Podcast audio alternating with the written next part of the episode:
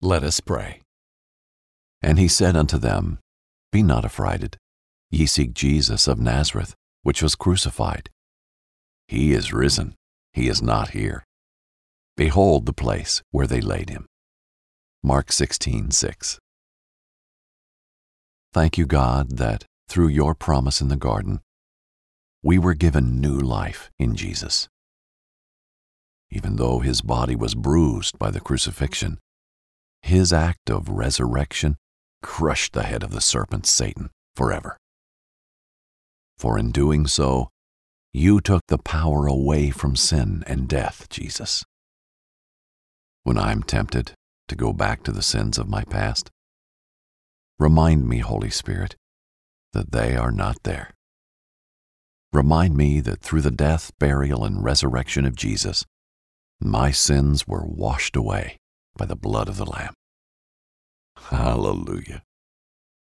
Thank you, Jesus, that through your sacrifice I have new life and new power. Thank you, Lord, that the stone was rolled away and that the tomb is empty. I choose to celebrate because an empty tomb means an occupied throne, ready for me to approach, to tap into the greatest power, provision, and love I've ever known. In Jesus' name, amen.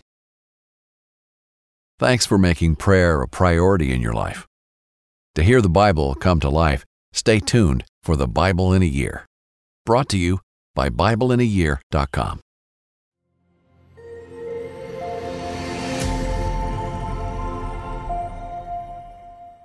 The Resurrection. In our last story, we learned about the death of Jesus on a cross and the offering up of his life for the sins of humanity.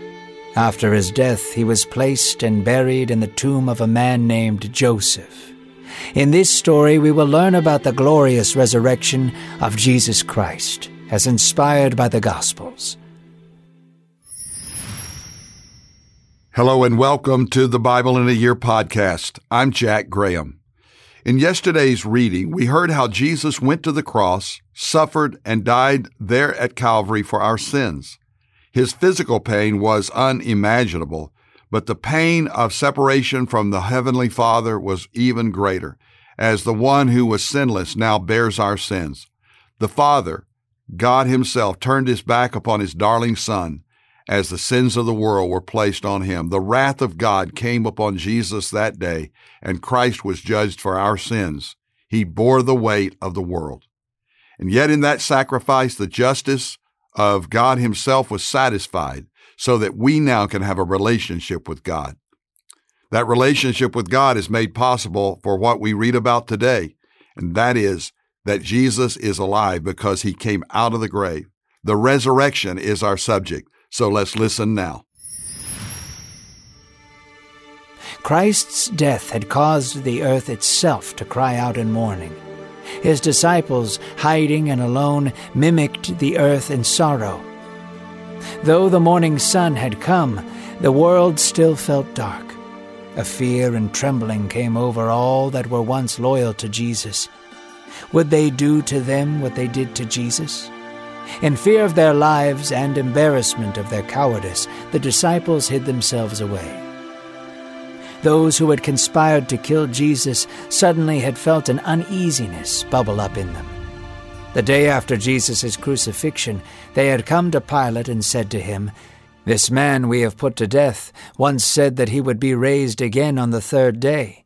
We must have guards around the tomb lest his disciples take his body and claim he was risen from the dead.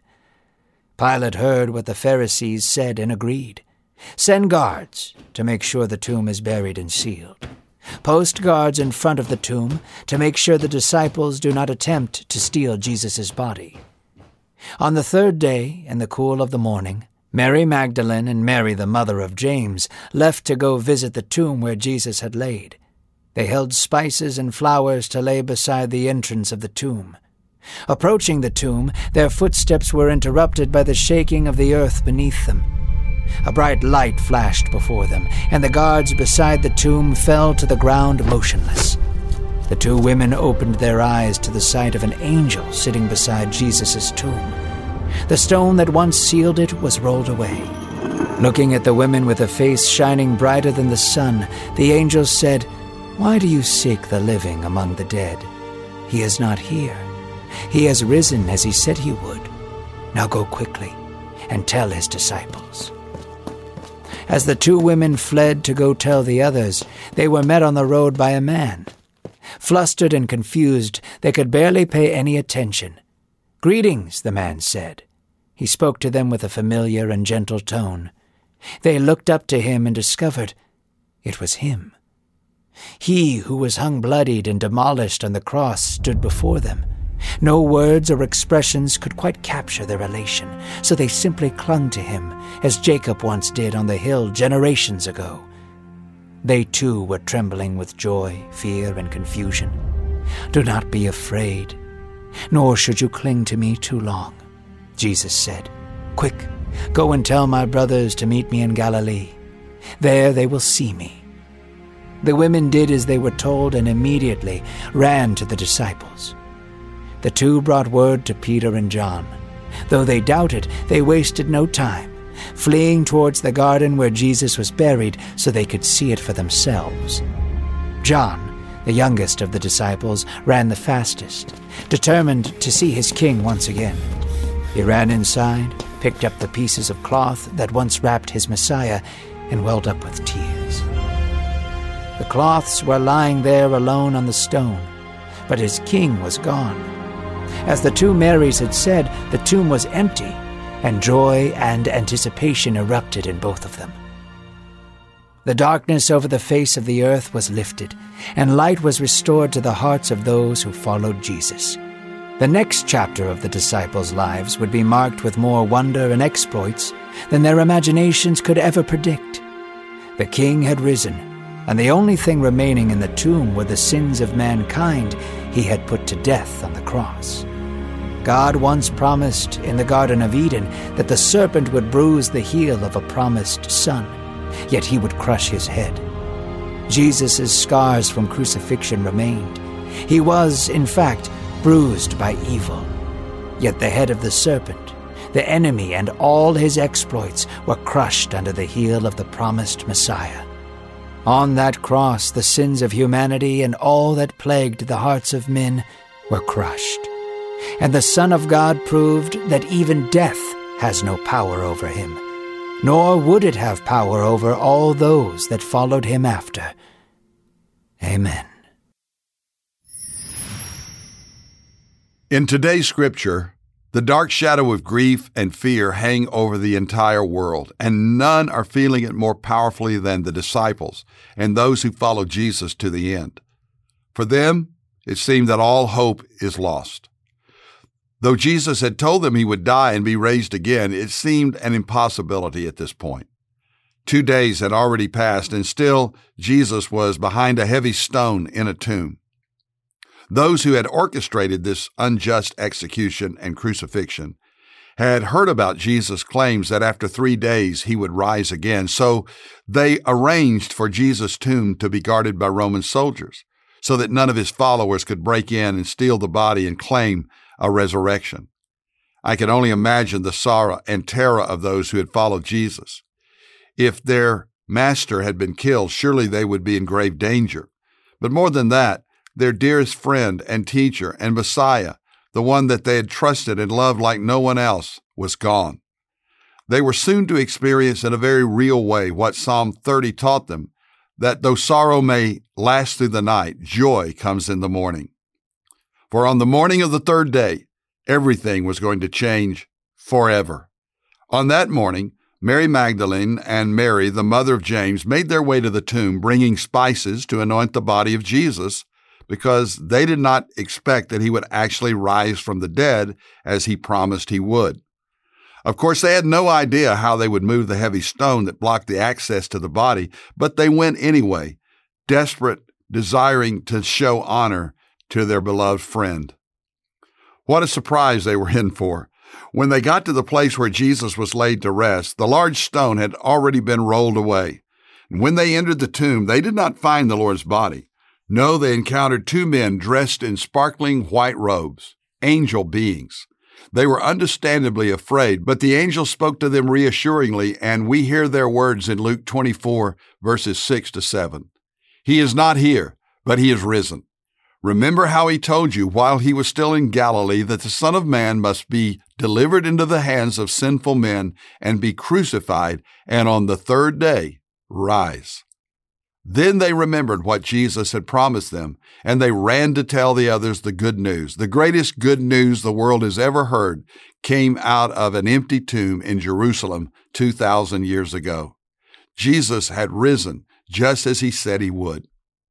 Everything Jesus said, everything Jesus did, everything about Jesus hinges on this miracle of the resurrection. If he never rose from the dead, if the tomb is not empty that day, then Jesus was just a compelling speaker, a magnetic personality, a religious teacher that led people astray. But if Jesus did in fact conquer death and rise from the grave, then he truly is the Savior of the world, the Son of God, perfect God and perfect man, alive forevermore. His death accomplished what he said it would, the forgiveness of our sins, and with his resurrection, he removed the sting of death, eternal separation from God, and made a way for those who follow him to live forever in the presence of God. Jesus had said in John 14, 6, I am the way and the truth and the life, and no one comes to the Father but by me. Jesus made a way, and it went through an empty tomb. He rose from the grave, and now we can trust him with our lives. And how do we know that he rose from the dead? Because of the many witnesses that saw him, starting with these two women who rushed to tell others that they had encountered the risen Christ. They embraced him, joy like they had never known filling their hearts. And they couldn't wait to tell the disciples the amazing news. when Peter and John heard, they were doubtful. So they ran to the tomb and found it empty, except for the burial cloths Jesus had been wrapped in, which were folded neatly at the tomb. This was not a grave robbery. This was a resurrection. There are many evidences for the resurrection of Jesus Christ. We can believe in the resurrection, but the greatest evidence of all is the changed lives of the disciples whose world was turned upside down at the cross, but right side up at the resurrection. The one who had commanded the lame to walk, the sick to be healed, and the dead to rise had walked right out of his tomb. He is alive. Christ is alive. He did not need someone else to command him to rise for he has power over sin, death, hell, and the grave. And through him, because of his cross and resurrection, we can have the forgiveness of our sins and eternal life. This is why the gospel is such good news that the whole world needs to hear. Would you pray with me? If you've never received Jesus, the living Lord, as your Savior and your God, you can trust Him right now by simply breathing this prayer Lord Jesus, I know that I have sinned and broken your commandments, but I believe you died to save me, and so I do trust you as my Lord and Savior. I will follow you all the days of my life in the power of your Spirit. And when you come for me, I'll be ready because I've put my faith and trust in you. In Jesus' name, amen. Thank you for listening to today's Bible in a Year podcast. I'm Jack Graham from Dallas, Texas. Please download the Pray.com app and make Bible study and prayer a priority in your life. And if you are enjoying this podcast, let someone else know because by sharing this podcast with others, you can make a difference in their lives.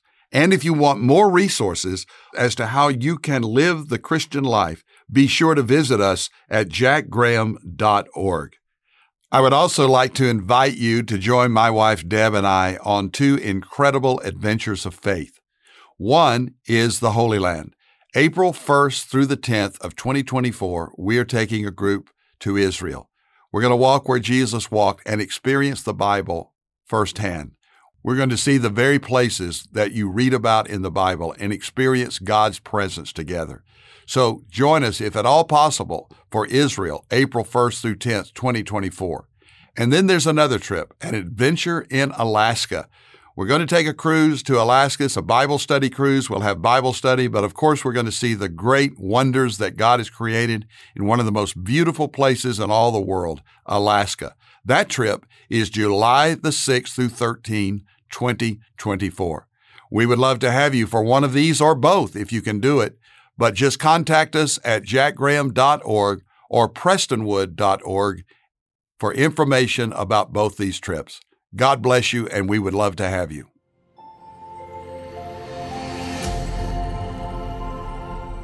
This episode is sponsored by Medishare, an innovative healthcare solution for Christians to save money without sacrificing quality.